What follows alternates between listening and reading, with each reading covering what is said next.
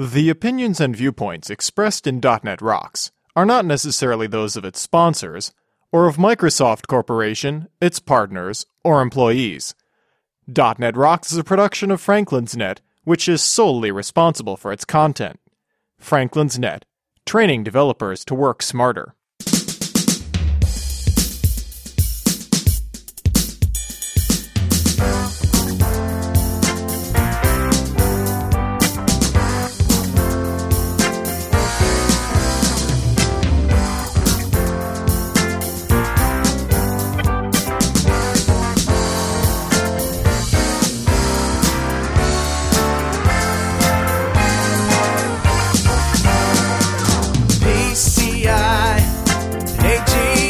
Hey, Rockheads. Plug in your bug zapper and listen up. It's time for another stellar episode of .NET Rocks, the internet audio talk show for .NET developers with Carl Franklin and Richard Campbell. This is Lawrence Ryan announcing show number 358, featuring the Software Quality Discussion Panel at TechEd US, recorded live Tuesday, June 3rd, 2008. .NET Rocks is brought to you by Franklin's Net, training developers to work smarter. And now offering SharePoint 2007 video training with Sahil Malik on DVD, DNR TV style. Order your copy now at www.franklins.net. Support is also provided by Telerik, combining the best in Windows forms and ASP.NET controls with first-class customer service. Online at www.telerik.com. And by Data Dynamics, makers of ActiveReports.net. Simple, powerful, and cost-effective reporting for Windows forms and ASP.NET web applications. Online at www.datadynamics.com. Support is also provided by Code Magazine, the leading independent magazine for .NET developers. Online at www.code-magazine.com. And now, the man who'll never again buy that epoxy that looks just like sunblock, Carl Franklin. in my living room. Thank you very much. Welcome to .NET Rocks. It's summertime. We're here. Uh, I'm here anyway in New London, Connecticut. Richard's uh, on vacation today, slacking down in Houston, and uh, we're going to have a show coming up that we recorded at TechEd. It's a it's a panel. It's a great panel on software quality, and you know it's not really a smackdown. That's not how we're positioning it because it wasn't positioned that way, but it but it really kind of is and you'll see why. Originally, we weren't recording this. This was just a TechEd panel. This wasn't really a .NET Rock show, but Richard was asked to uh, to moderate.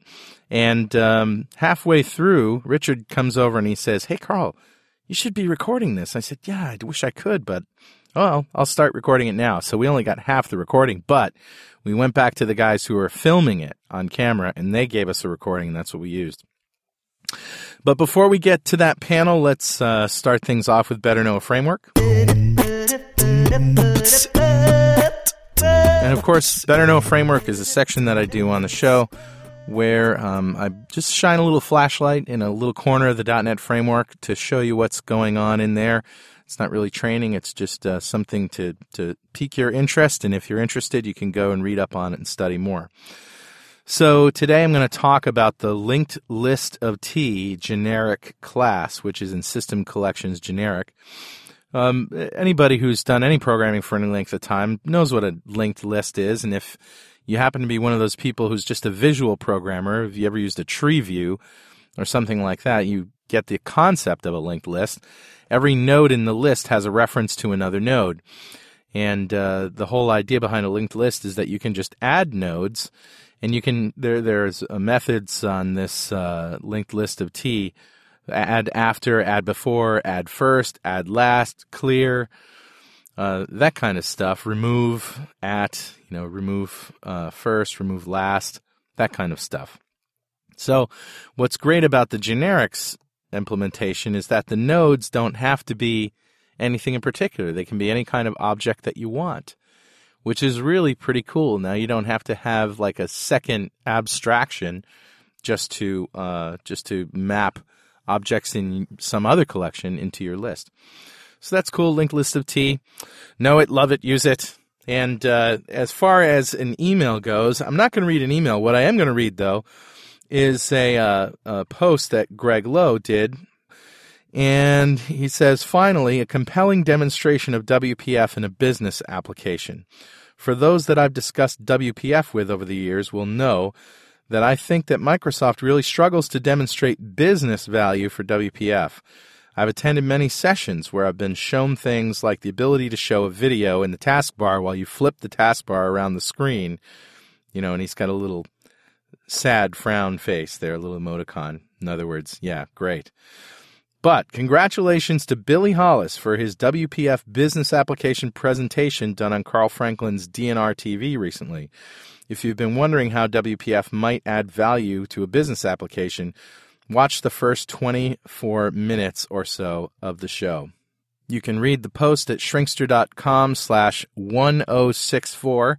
That's right, we're into four-digit shrinkster.com URLs now. 1064. And the Shrinkster to the DNR TV show itself is shrinkster.com slash 1065. And I also want to continue mentioning the developer opportunities that are available within Fusion Development in New York City and in Dubai. That's Middle East, Dubai.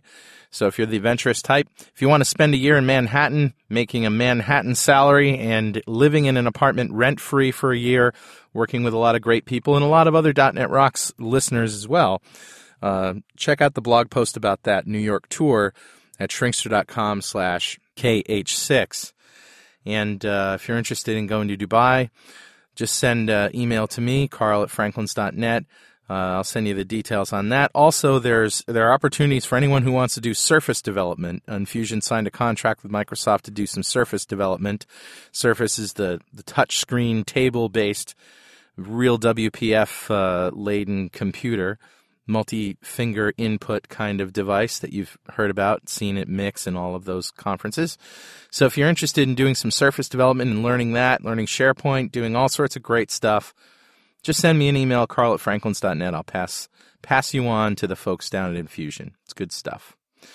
All right, now let's bring on the SmackDown. I mean, uh, the panel discussion on software quality. Folks, I assure you, this is going to be a very entertaining hour indeed. Let's just roll it now. Hi, this is Richard Campbell from .NET Rocks. I'm here with an esteemed panel, esteemed panel of software quality enthusiasts. How's that? Here, here. I'm going to start at the far end. Uh, give you some introductions. Mr. Hollis, Reverend Hollis. Yes, Richard. You uh, you want me to introduce myself? Absolutely. Introduce yourself. Oh, now see, I just hate to do that. um, author, speaker at conferences, but I spend probably two thirds of my time working on software projects, leading teams. A lot of healthcare software, and typically software that demands a higher level of user experience than typical systems. And uh, you've been. Sh- you, I was looking at some of the new stuff you've built just recently. You're shipping software these days like crazy. I've got some interesting stuff based in WPF that we'll be transitioning to Silverlight, Fantastic. software as a service. So um, we see a lot of things coming together to to allow some new opportunities. Cool. Dr. Neil. Dr. Neil Roodyn, software developer, regional director for Australia, MVP for Windows Live Platform, involved in quite a large breadth of software development projects and uh, I guess pushing agile and extreme programming since the end of the 90s. Um, Before it was cool.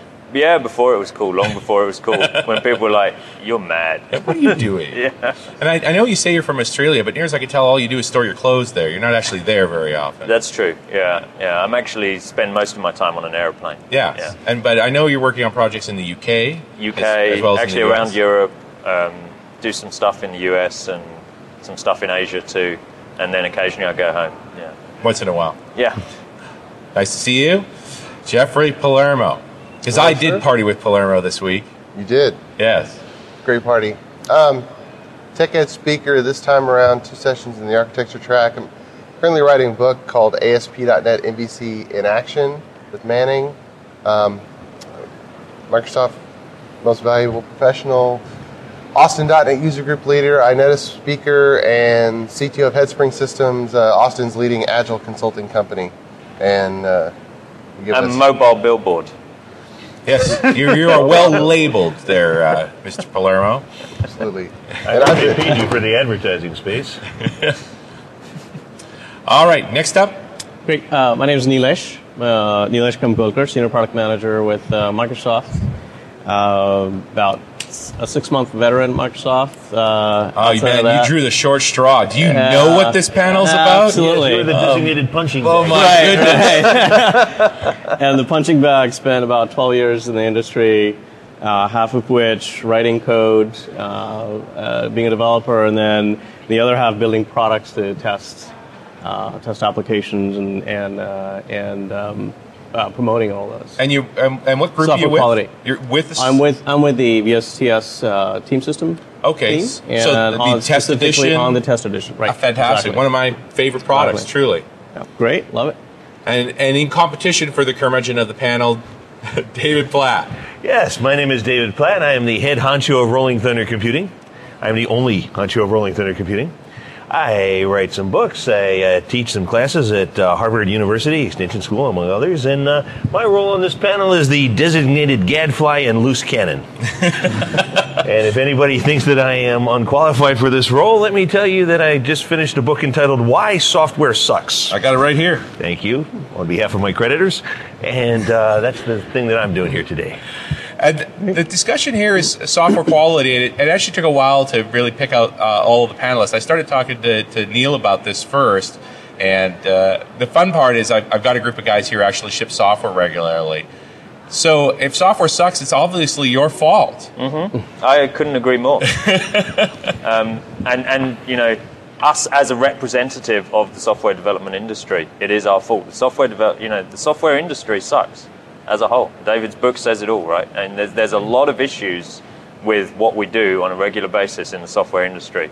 And, you know, it rolls on lots of different levels from how we actually write the code in the first place through to how we test it, through to how we validate it, through to how we you know, even maybe even before that, how we gather requirements and talk to customers and understand what customers want, understand what experiences, which is where Billy spends a lot of time, what experiences the customers not just expect, not just are demanding, but actually would help them get their jobs done better. And, and you know, the, the reality is often, and I'm sure you're aware of this, customers don't know what's possible. And so, you know, it's our job to really enlighten them as to what they could do with software you know, beyond the their expectation of well, I want a message box. It's not their job to know what's possible. Yeah, I, I that's think our I'd be job. very disturbed if a customer asked me for a message box. That's almost like they knew too much. Right.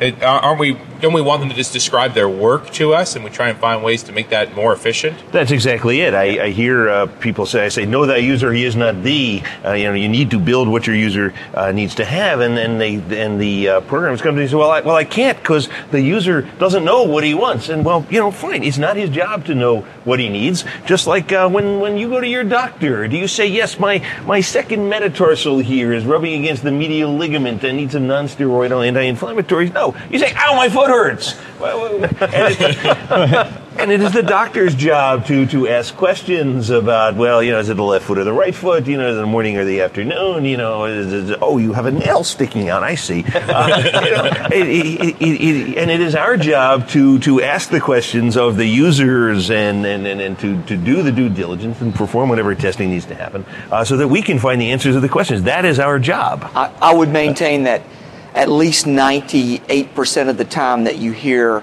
a software developer say the user doesn't know what he wants, what that really means is that the that the person that's responsible on the technical end doesn't know how to ask the right questions. Right. Because I've never experienced that personally. If I keep asking the right questions, eventually I will find out what the user wants. Now, you may have to, that, that may take longer than you'd like. I, I make jokes, and you guys may have seen my video about how too many people in this industry are addicted to writing code. That's what they want to do. Talking to the user is not what they want to do Right. But that's the, our responsibility. And if we don't manage to find out what the user wants, it is not the user's fault, except in a very minuscule sliver of cases. Absolutely. Yeah. An anecdote, if I may, or, or uh, sorry. Yeah, I was just, I was going to say. I mean, I think to add to that, you know, seventy-four percent of the time, it's the end user that first discovers an application issue in production. Right, and the challenge is if, if we were talking to them in the first place and understanding exactly what they wanted, you wouldn't have a lot of those issues kind of cropping up in the production in the first place, right? It's almost embarrassing to find an application issue in production uh, when when you could have caught it like way ahead, even even at the time when you're architecting. I mean, really, it's about it's about feedback loops, and so you know, from an agile perspective, I say ship early, ship often. I want to get my proof of concepts, my early version ones, iteration one, two, three, out to the customers or a subset of customers that they can play with it and start getting feedback back into the development team as to what works for them, what doesn't work for them, how they're you know how they're playing with stuff, how they're using the technology. Well, and, and every application has a feedback loop, or every every development process ultimately has a feedback loop because it's just a question of when the user It's sees timing. the app. That's right. So the what we would call waterfall method just stretches out over eighteen months, and you and a lot of commitment before lucky. it shows up. And the agile method, you're trying to just make that very short. But that doesn't sound like we're educating the user any better or collecting requirements any better. We're just doing it faster. Well, we're getting we're getting opportunity to amend faster, and so the opportunity to make the amends to our product to get to a, a you know in the 18 months to get to a, a position where the shipping product is actually something that's very usable, very high quality, and what the user wants is is is much higher chance of getting there than if we just kind of hide in a in a room coding for 12 months. I find it interesting that every project ends up being iterative. Now, agile Right. projects start out iterative, but every project, even if it's waterfall, eventually ends up iterative at the point that it's late. Yes. Of course, because every time, and bar none, when you first present a program to a user, invariably he says, "Yeah, that's just what I asked for, but not what I want." and, and, and, and the trick is to make that happen sooner, so so that you can find out what he does want, because he can't he can't formulate what he wants. But when he sees it and has a straw man to poke it, he can say, "Ah, yes, it, I like this over here, but that thing over there is is, is not uh, doing it for me." And, and the sooner you find that out, um, you know, the, the sooner you can fix it. But now, is this got a lot? I'm I'm just debating how much this has to actually do with quality of software. We were talking about the requirements gathering, but we're presuming all along here that the code we write works. Yeah, that's a big presumption to Yeah. make. That is a isn't pretty it? big presumption. Yeah, yeah. But it depends on the engineering process. It, I don't like calling uh, coding software development because that's too wishy-washy. Some people want to say, "Oh, but coding is an art," and in that case, you can't evaluate it because its value is in the eye of the beholder. Right. But we need we need it to be an engineering practice where there are concrete um, methods of evaluating, and that is the satisfaction of the customer, no surprises from the customer's perspective. So we need a engineering process that drives down defects to zero, and we need that to be repeatable. I, I'm not sure that that's a reasonable goal because It's not a reasonable it's, goal, it- or it's not, or you don't. it's not even a reasonable philosophy from this following standpoint. The cost of an error, there's a certain cost that, that a bug has in terms of the economic impact or, or, or in, in some metric that you take. If that's very low, but the cost of fixing it or preventing it is very high, then it doesn't make economic sense to do that. If it, I mean, I, look, let's let's let's talk about the an extreme example of of what I saw from an actual person who's very active and agile and was presenting at a major conference, and and and told the audience that pair programming is good. You should have two developers. You should write three lines of test code for every line of production code. You should have a ratio of two testers for every developer. That was his ideal. Now, I'm sorry, not every project needs that level of commitment of resources. If it's a human resources thing and it fails today and that means that a guy doesn't get hired until tomorrow, that is not the impact that requires us to double or triple or quadruple the amount of resources that are taken to, to make that, that, that product work. So we have to balance quality with the amount of money too. Saying that we're just going to drive for zero bugs under all circumstances, I think is a completely unrealistic way to do it because we've only got finite resources. That's just the way the world Okay, works. just We have to me- let allocate those resources. Two, two, Yeah, two Let- Let me things there. clarify what, what I'm saying because you made an argument against something that I didn't put out. So I said defects, and you're talking about bugs, and there is a difference. Anything that bugs a user is a bug, but defects more of an engineering term. Where you have a product manager or someone who's in charge of saying, "This is what I expect the software to do," and any gap in the actual behavior and the expected behavior, we can say that's a defect, that's concrete. Now, a bug, yeah, that's that's more fuzzy, but the product manager can say, this is undesirable behavior, but because of ROI concerns, I'm going to be okay with it. And so, therefore, it becomes expected behavior. And from the engineering department, they know that that's what's expected. You still have zero defects because the actual behavior is exactly in line with expectations. So we'll don't redefine bugs there. away if we don't like them. We have I mean to, that. no, no, we have to differentiate You know, as we're long as they didn't about. report the bugs, we'd have no defects. Yeah, or if we just learn to love our bugs. Yeah, it's not you a bug. It's doctors bury their Okay, mistakes. so Architects we've got- Ivy. we've got What do terminology programmers do with our here. bugs? We We- say it's a feature, don't we? We got terminology issue here. T- terminology But issues. Forgetting about the terminology issue, the, the cost of fixing bugs, I want to know why is it so high? Why, you know, it's just software. For Christ's sake, it's just software. Why are we building software where making a change, the cost is so high? So well, that's Neil, the first how, thing. how easy is it to repair your cell phone? It's extremely costly. You more or less can't do it. It is far more cost effective to throw away your cell phone and buy a new one rather That's a than try to fix hardware issue, not a software issue. Uh, software is the same thing. Right? S- No, software is not the same thing. Moving a line of code around, changing methods, fixing bugs is very cheap if you build your software right. Nonsense. The problem I is have always programmers say this every time. And programmers think that, oh, yes, it just takes me five minutes to move the line from here to there. And they say it's only a five minute fix. And to them it is. But there are these enormous, and I mean enormous, downstream costs that, pro- that, um, that uh, concur to software.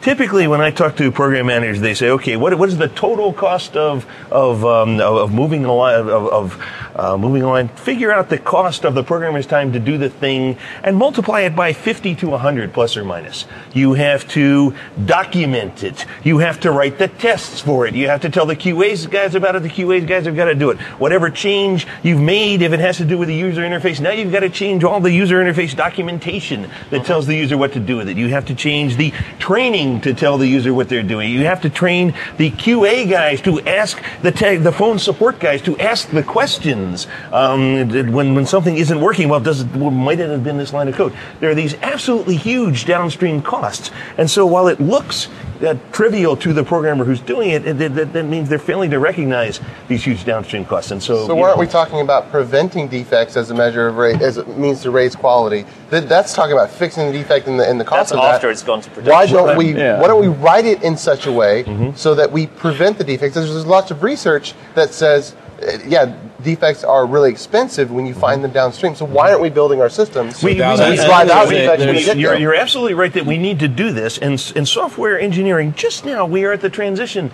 Back in colonial times or so, um, every gun, every rifle was made was was handcrafted by a by a craftsman using tools that he had built himself. And was not interchangeable with anything else, and you could recognize a particular um, craftsman by if you looked at a gun and you knew about craftsman, you could tell who built it. And um, software engineering needs to make this transition from an individual craftsman, artisan kind of thing to an engineering uh, kind of thing. Medicine is just now starting to make that transition from an individual doctor is an art kind of thing to this evidence-based medicine sort of thing where they, they very carefully do large, large studies and find out what works and what doesn't and then force, you know, doctors to, to, to do that kind of thing. Um, isn't so- a and- big and the- chunk of the code that we've now have in our app, and I'm thinking stuff like the framework, exactly that way. It's mass-produced code that's been that, that we use over and over again. It It's a layer on top of it that's still crafted. It's just a library. When you say, "Hey, there's a new application," what do you normally do? You normally say, "Hey, use approach X Y Z." No, you say, "Go do it," and then the team lead, the architect, is sitting down thinking, "How do I want to best approach this?" And they're just doing it from scratch. They're not saying, "Oh, I'm following this type of methodology in my architectural approach." They're doing. They're they're formulating their process as they try to formulate an application. Reinventing the wheel each time So- is what you're saying. So I want to talk a little bit about, to your point about defects, is the fundamental kind of mindset of a developer versus a tester, right? One is one is constructing things, one is building things, versus from a testing quality perspective, you're looking at how do you how do you break. So to your point about defects, right? Is is if am I building my software in the same environment it's supposed to run in? Right? It's the, from an environment perspective. As But I it's not necessarily are you building, it's- but are you testing it? It's how you testing it. Are you testing it in the in the way the end users are using it? Are you testing it in the way that, that the application eventually is get you know gets deployed? How long is it, it? between when you write it and when you test it? Is it seconds or is it hours? I mean, I think part of it is testing earlier, testing more often earlier, trying to find a lot of the issues that you're that you're running into. Uh, otherwise, at a later But time. Is, and this is support for, for Billy's statement of three lines of test code for every real line of code, two testers for every developer. Well, he was actually arguing there's- against what he heard someone else say. Well, Yeah. Yeah, And I don't think I But agree that's with what that- when with- people with- start talking about trying to keep down the number of, of defects or however you, you know what terminology you like to use. That seems to be the methods I hear that they want to, they want to do. But They- I think the presumption here is that that is is less expensive than correcting the That defects That is, after and, and, I, and I'm not convinced of that. You know, not As convinced my old that at all. boss used to say, perfection is the surest route to bankruptcy. You know, you, you could make a car that would never, ever, ever, ever, ever, ever break, but nobody could afford to buy one, and then your company would quickly out of business. Billy is, is entirely right saying, well, we need to find out just what is the performance metric for the kinds of things that we're doing. If we're building software for life support or air traffic control, well, that is one level of quality. If we're building solitaire, that is a That's different another. level of quality. And if you put the first one in the second, that is, that is highly inappropriate use of resources, and you'll never make any money. Let's look at that. Let's look at the economics. We have a certain amount to spend on software. Suppose we could spend it making the user 5% more productive. Or we could spend it eliminating certain kinds of defects that would cause an hour of downtime a month. Okay? Economically speaking, the 5% more productive wins. Although, That's I a mean, day per month that you've added. Certainly, okay? there are defects losing an that hour would cost month. us five percent a month as well. That's right, there are. But if, if you, I mean, we can't obviously necessarily measure these because th- th- there are too many unknowns. Right. But if we could, and the defect only cost us an hour a month, and the productivity It gains us a day gained a us a month. day a month, per then that's a better investment, even though But we're going to leave is, the why is defect, that defect there. there in the first I, place? I, under, I understand that. I I'm totally just saying that Once we have there, there's an issue. finite resources. For finding and, and the- fixing, you're saying. Right. For- We for have- everything. No, for I for everything. everything. For the entire process. A business doesn't say, I'm going to spend this much on quality control in, this, in, in, in making this software work, and I'm going to spend this much on user experience. and neither no, they does- say, this is how much I'm going to spend to get this software system. Now you guys figure out how to spend that money. So, Billy, Yeah. you're, you're saying you're saying it's okay for a certain number of bucks to just show up in production and, It and depends deal on with the it. system, but Deal with it. sometimes, yes. But what, what if the nature of impact, system. right? You're talking about the business. What if, what if, what if the impact of the business is, you know, every minute you're down, it's 10 million bucks? Then- then How do that- you know that when you're writing the then in code? that- you, you- don't you know. know that from the problem that is- domain. If, The if problem you do domain not know tells you that. You have committed malpractice. That's right. Okay, that is a requirement you're that you built- need to know. and if you do not know that before you touch a keyboard, you have committed malpractice. So no, this is this is your point of you know whether you're building solitaire or you're building a mission critical And you need to know application, right? If you you're do building a right, if you're building a mission critical application, mm-hmm. it's important to kind of get that get that team you know, team to collaborate not from important, requir- it's life or It's death. critical, right? It's, it's critical. Mm-hmm. That's Are why you- it's mission critical, Are right? you saying when you when you write the software, you intentionally leave a defect because of an ROI Mm-hmm. or balance? It- on, on occasion, yes, we mm-hmm. have. Well, we have left that then- defects in the software, covered No. them up, whatever it No, took but you to wrote say the defect. this. We, we all write no, no, no. defects. Did you intentionally write it, or did you discover it? no, it was decide- discovered at Okay, some point, why- and it was decided that that it does not make economic sense to fix this thing. That makes sense, but why doesn't the process cause the defects to not get created? because there is no magical process that does that. And I don't care what the test-driven people tell me, there is no such process. You're listening to .NET Rocks from .NET .NETRocks.com. This is Carl. I have a message from our sponsor, Telerik, who wants you to know about the best way to learn using new dev tools and technologies. Well, is it reading manuals, watching videos, playing with sample code? How about all of the above? So Telerik recently launched their new interactive trainer tool to help you effectively learn all the Telerik products in your own pace. The Telerik Trainer is a slick WPF app that combines a video player with synchronized highlights, a table of contents for topical navigation, and a context sensitive code launcher. While playing the narrated videos, you'll see a code button light up at a relevant section. Click the button and you'll open the respective file from the provided project directly into Visual Studio. No more searching for code while watching a training video. This is indeed innovation in training. They're always releasing new tutorials for all the Telerik products, so don't waste any more time and download this amazing new training tool now at telerik.com, T E L E R I K. And as you know, it, when it comes to developer tools, it's not just about great products, but also about reliable support and effective training materials, and that's exactly what our friends at Telerik have done. Check it out. Now let's get back to the show. Jeff, do you have any children? I do. Okay, uh, can I ask how old? Nine months. Nine months. Okay, well, when their teeth come in, at a certain point, you're going to take your three year old or your four year old to the dentist, and the dentist is going to say, Oh, you've got a cavity in this tooth here. Um, and I can fill it for 50 bucks and stick a needle in and drill. Or we can wait two years and it'll fall out on its own, and nothing bad will happen in between now and then. And what are you going to tell the dentist to do? No, that's a defect. Fix it now. No, I'm not arguing for that.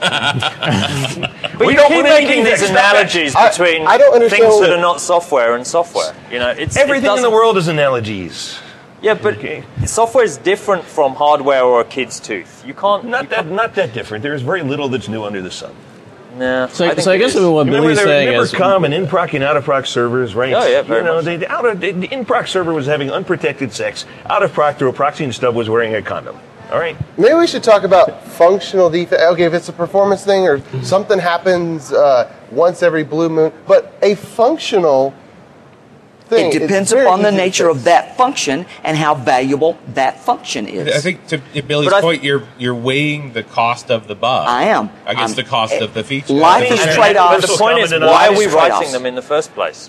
There are ways to prevent it from happening. If you have a functional issue, if you did do that with TDD, you would not get that occurring in the I, first I just place. uh, Neil, I have a tough what time tests my believing tests? that there's a How do I know that my that's tests are flawless. perfect? So- we are a human being, I beings. don't. We All are imperfect. You, you argued against TDD before anyone on the panel ever mentioned it. I, I mentioned it And as I- one of the things people claim I- is a way to do it, and he just brought it up as Yeah. one of the ways to So do it. I, I happen to coach teams that do do it. However, I don't think that's what increases quality. I think the way you design your system is what increases quality. And um, I mean, functional programming talks about side effect free software. That increases it. If we can do that in our imperative languages, and that's some of the techniques that uh, my company employs, if, um, if, if you can eliminate eliminate globals, eliminate the side effects that happen so that it's repeatable. You increase the design, you increase the quality of the design. You- you do. which You can- reduces the you can defects increase it, down but- to a minuscule number, very very close to zero.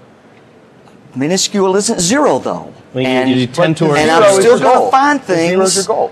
Guys, more to the point, I mean, what is the zeroth law of computer science? Garbage in, garbage out, is it not? Yep.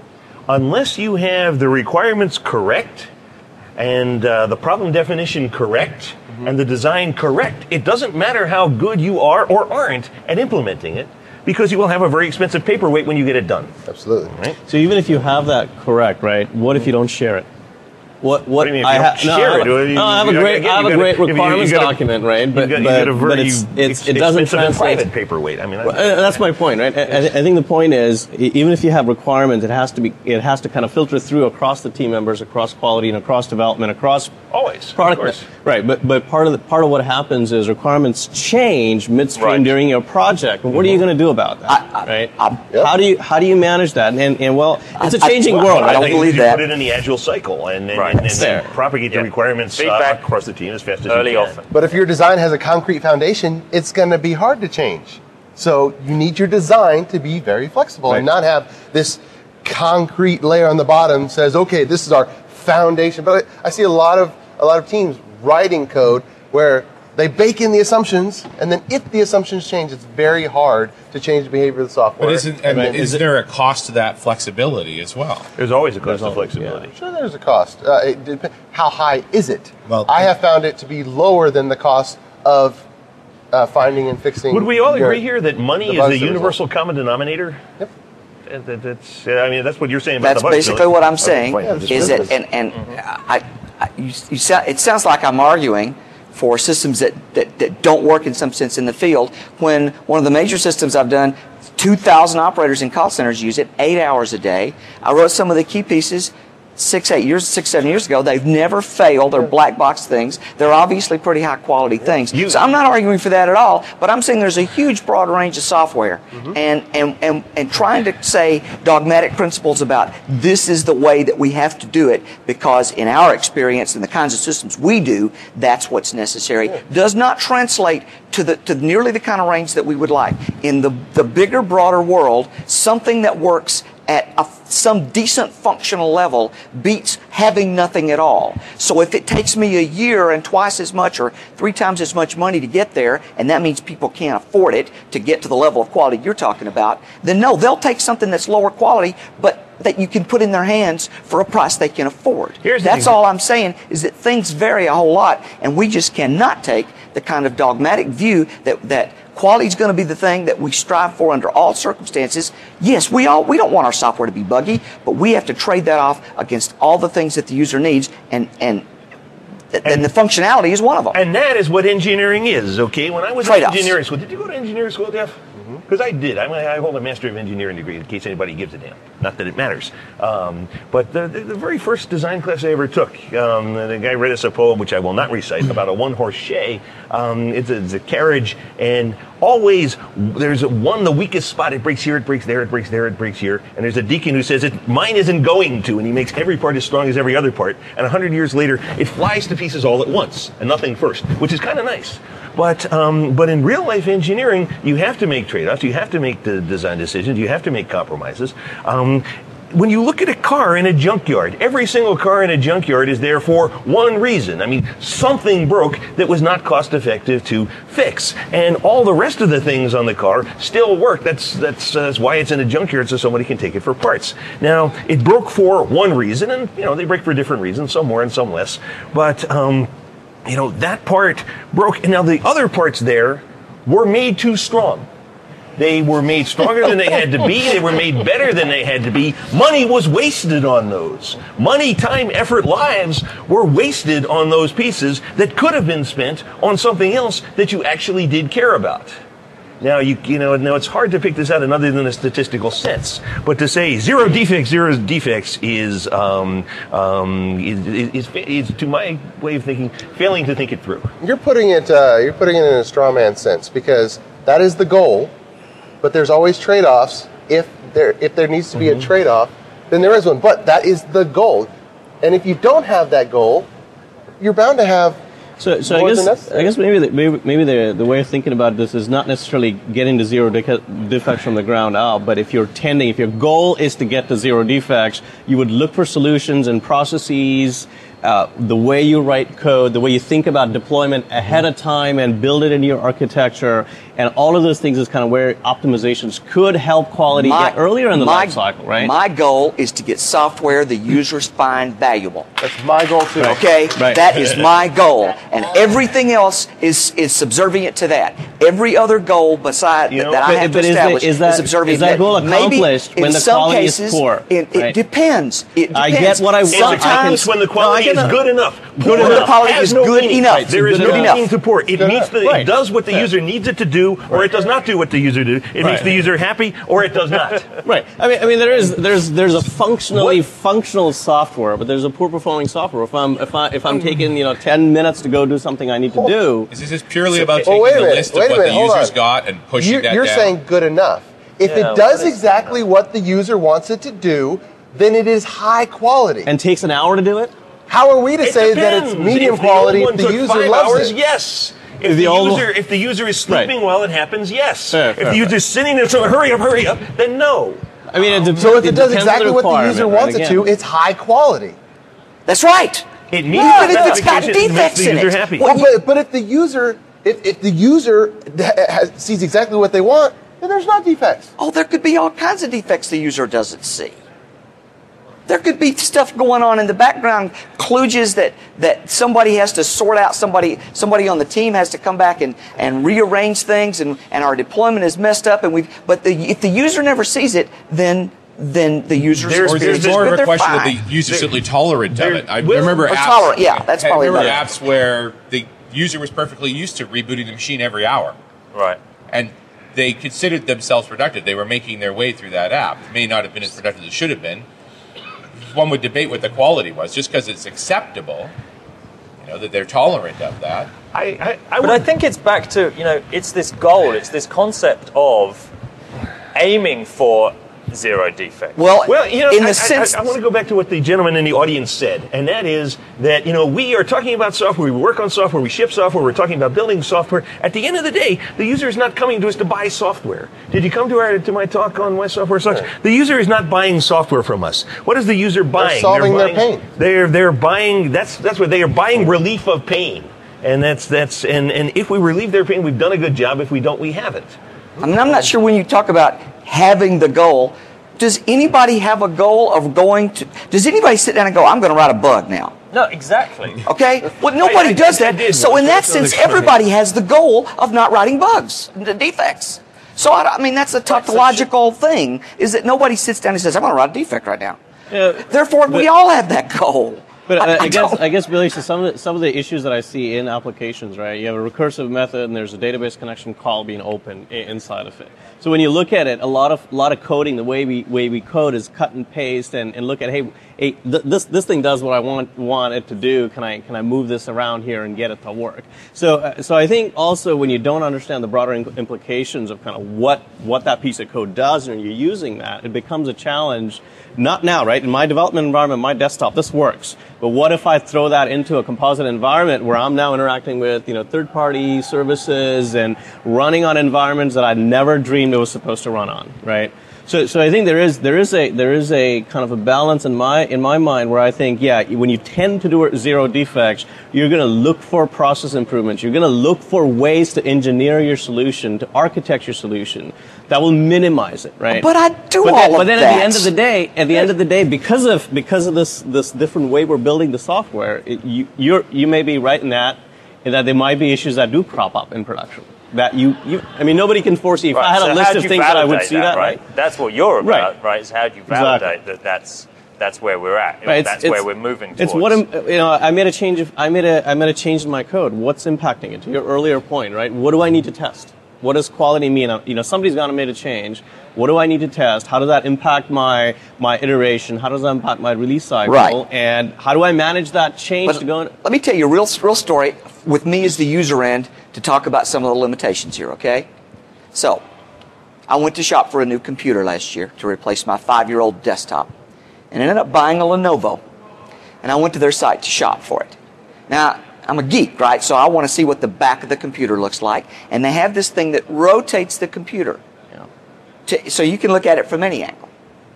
And I, I start the dragging operation, and it moves a tenth of a degree and takes about five seconds to paint, and then another tenth of a degree. And it took over 10 minutes to turn that thing around to see the back.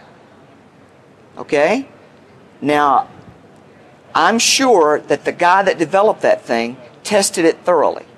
Because if you ran it on a machine with fast video, it would do fine. Right. But I'm shopping for a computer. If I'm shopping for a computer today, a what kind of computer have I got right now? Yep. Okay? So, did he think about that in his quality process? He didn't know The thing didn't user. crash. Know he that didn't- user That's right. is not the. So the coding wasn't the problem. It But was first- before that in the And analysis. this so we're all the way back then, But are first, we? last, and only law of UX design: know that user. He is not the. That guy did not Right. follow it. yeah. There's there's two portions here. One is okay. Once you know exactly what you're doing, yeah, we can talk about coding, we can talk about testing, we can talk about tools. Yeah, yeah, yeah. But before that, know thy user and pulling out not just the surface pain of what they say they think Mm-hmm. they need, but drive down to what they really want, what they're really going to be satisfied with. That's, a lot harder, in my opinion, than the I, coding I aspect. completely agree, Absolutely. and that's where we should spend more of our time and effort. So are we Is walking our way to the bugs Yeah. are actually the user's fault because they don't know what they want? No, No, it it- is. no, it's our fault. It is our fault for not figuring out what the Understanding. users want. If we ah. can't discover what the user wants, then what are we doing in this profession? Look, here's an anecdote. Right, so how do we get there? The- the- here's the perfect analogy. My father he fir- first graduated from medical school, right? And he's, he's a brand new intern. Uh, The, the, the ink isn't even dry on his MD. Guy comes in complaining he hadn't had a bowel movement in a week. Right? So my father said, okay, that's easy. Here, try this laxative, doesn't work. Tries a strong one, doesn't work. Tries an enema, nothing comes out. Tries a fluoroscope, doesn't see anything. Takes him up to the uh, operating room, even opens up his belly, does an exploratory laparotomy to see what the hell's wrong with the guy. This is unremarkable. It's a normal abdomen. Finally, he does what he should have done in the first place, which is take a thorough history, in the course of which he asks the patient what he does for a living. Guy says, I'm a musician. Finally, the light goes on. Ah, no wonder. Look, here's 10 bucks. Go get something to eat. That's right. Very nice. I'll be Very here nice. all week. Try the veal. anyway, but the point is, the point is, you know, what the what the user says to you often is not the real problem because the guy doesn't really know. And it's our job to do what we need to do, whatever that is, um, to, to find out what the really pro- what the real problem really really is.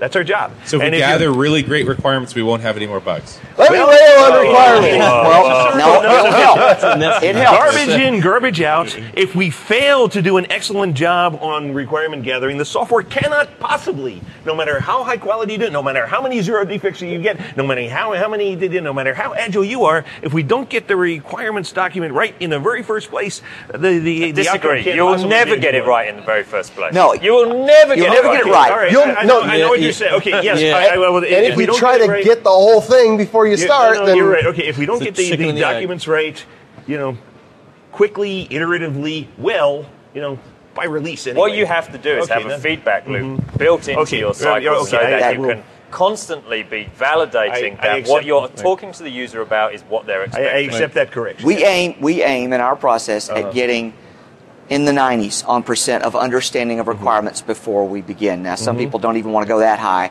and then the rest of it has to be discovered in an iterative fashion. Okay, I, that, and, and I, I would grant that. But you do have to. But if but if you're if you drop in my respect in, in my understanding and the, the the way that that coming out of my own experience, if you drop too far below that ninety, now your iterative process is very inefficient. Yeah, you may eventually get to where you want to go, but you end up throwing away so much of your the stuff that you worked on that that if you had gotten closer on the requirements in the beginning, that so there's kind of a nice balance point in there where you get the optimal process of how much requirements you find up front versus how much you find during iteration. And I guess that probably varies from project to project. I would- But for us, mm-hmm. we, we're looking at somewhere in the 90% So out, out of at that the beginning. 90, how much of the entire scope of the project do you need to get? Do you need to get 90% of the entire scope, Now- or do you get need to get 90% of the first component you're building 90% of the minimal s- function set that a user needs. for the entire for, scope? for the entire scope of the, but Yeah. but but there they may, there may be a lot of things they bring up that we intentionally say that is future and we will put that on Oh, a so list then you, for now later. you won't count that as and now we won't count that in our 90. okay. Okay. So let me, let me rail on requirements documents because there's a lot of people who spend a lot of time working on requirements. I, I met a lot of people who are visual. I've met some people who are audio, but I've never met someone who was textual that said, "Oh, I communicate best by reading text on a page." I do that a lot, as a matter of fact. For me, You just met him. There we go. His name's David. How are you? so, given that most of the population is visual, I found, and this is what I coach teams to do, is is if they're documenting requirements, that everyone does it to some extent, depending on the organization. Make it pictures. We've all heard a picture is worth a thousand words. So replace a thousand words with a picture and draw on it. sometimes it is, sometimes it isn't. Can you express that uh, statement to me pictorially? I don't think so. Touche. So, I mean, we've got But- but- obviously yes, a guy oh, who's serious about Studio Test Edition, but isn't that problem solved by Studio Architect Edition? It's solved by people. Yeah. Not so to So it's- it's uh, well, I think How much did Microsoft a- pay you to say that? But if, I mean, the issue I have with the diagram, and I don't disagree, I, I don't have a good cocktail napkin binder, right? I mean, the, the problem is I draw those pictures and they die. They're there, but now they're a maintenance headache as I'm trying to uh, develop this out. do they die or do they Huh. stay in your head and the development team's No, head? I, And I think you draw them, you show them, we love them, we go off and work on them. Then reality hits as we build software, and the diagram no longer fre- reflects what we built. Okay, so what happened Yeah. between that time and the five or ten days when you have the screen ready to show the user for the first time saying, is, is this right? We, we talked about it, now is this right? I think that's what happens when you build software is that you get into what do I have to do to actually make go from that diagram to that code. I mean, if you wait a long time, sure. But if you're just if if you, if you're talking with the user, visually looking through it, and maybe it takes you two, maybe it takes you three weeks before you can actually deliver it, and you're talking and, and showing them the revs. uh, What really? How can you? How could I go wrong? And yet we do. But, The- but is, it, is it that the diagram has now changed? Yeah. Is that the issue? That now, if you were to draw what you've built, the diagram isn't the same as the diagram that you started. I started think with? that's the issue. But you know what we didn't define up front here is what do you see as a diagram? I'm sorry, I immediately thought UML, but I may be the only guy who did. Ah, you're thinking tools. Yeah. I'm, I'm thinking the simplest wireframe. thing that can communicate the idea. A pencil with a snapshot of an image put in your uh, But an whatever image- it an happens image to of be. what? a lot more than I disagree with them. I really. But do. an image of what? An image of what A you drew on the whiteboard. A screenshot. Ah, okay. So what did I draw on Yeah, the whiteboard? Or you can also take. Yeah, I love taking screenshots of existing screens that they want enhanced, and use the simple PowerPoint tools to draw a call out and say, "I want this different." Great, I'm Jeff, building an what did you draw on the UI, right? Whiteboard? On the whiteboard is screens that don't exist, and you're fleshing them out. So you're drawing the user's screens of the app. Right, and you say, okay, user, you're talking about, or the product manager, if there's a proxy, what's the flow? Let's talk about the persona of who's using the screen. What are they going to do? What are they trying to do? And what's the natural order of progression? And let's try to make a screen that's going to accomplish that. So it's kind of paint programming, Sure. paint requirements I'm, gathering. I'm not sure Pair that analysis. I'm not sure that works as well in a WPF Silverlight world as it does with current tools. At least given what the users understand about how UI should be constructed, because they have many, many preconceptions. We, we That may will have to start- complicate we- that We may have to start rethinking that. Yeah, we may have yeah. to. And there are Well, a I lot of different niches, are. but there are the, the, the line of business enterprise application that is non flashy, that segment of the market is sufficiently huge to, you know, We will get to the point where the new technologies need to apply to them too. They need productivity Sure, too. Absolutely.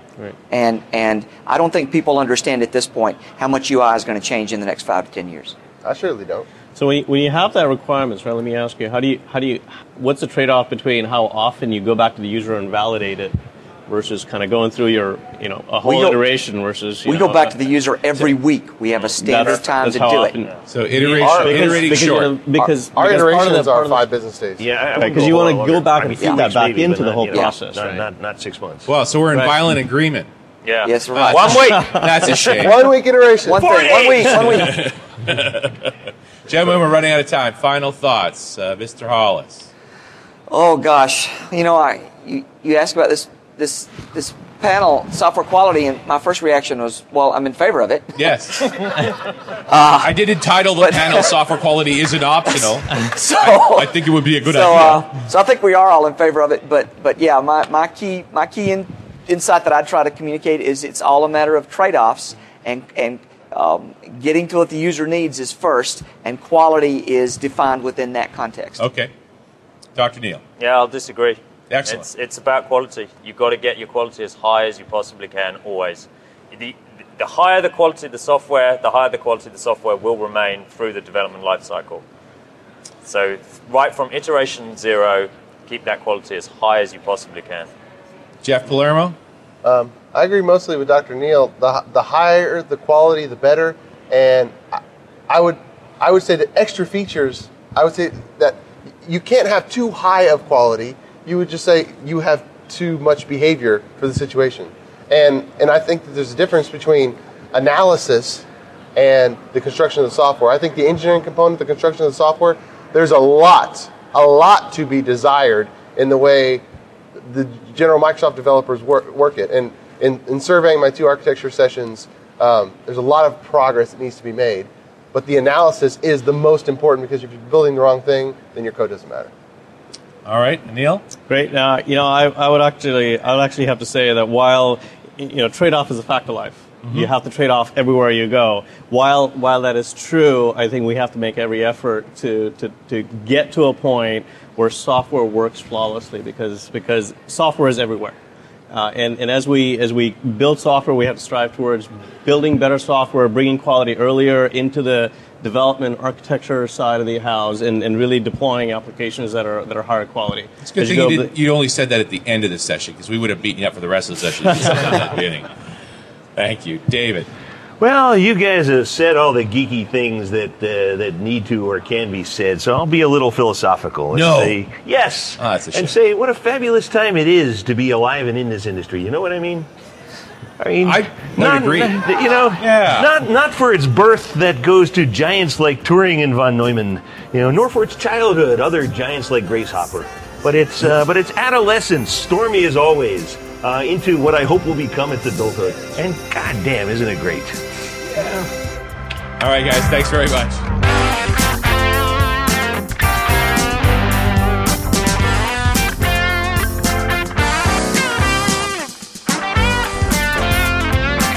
.NET Rocks is recorded and produced by PWOP Productions, providing professional audio, audio mastering, video, post-production, and podcasting services. Online at www.pwop.com. .NET Rocks is a production of Franklin's Net, training developers to work smarter and offering custom on-site classes in Microsoft development technology with expert developers online at www.franklins.net. For more .NET Rocks episodes and to subscribe to the podcast feeds, go to our website at www.dotnetrocks.com.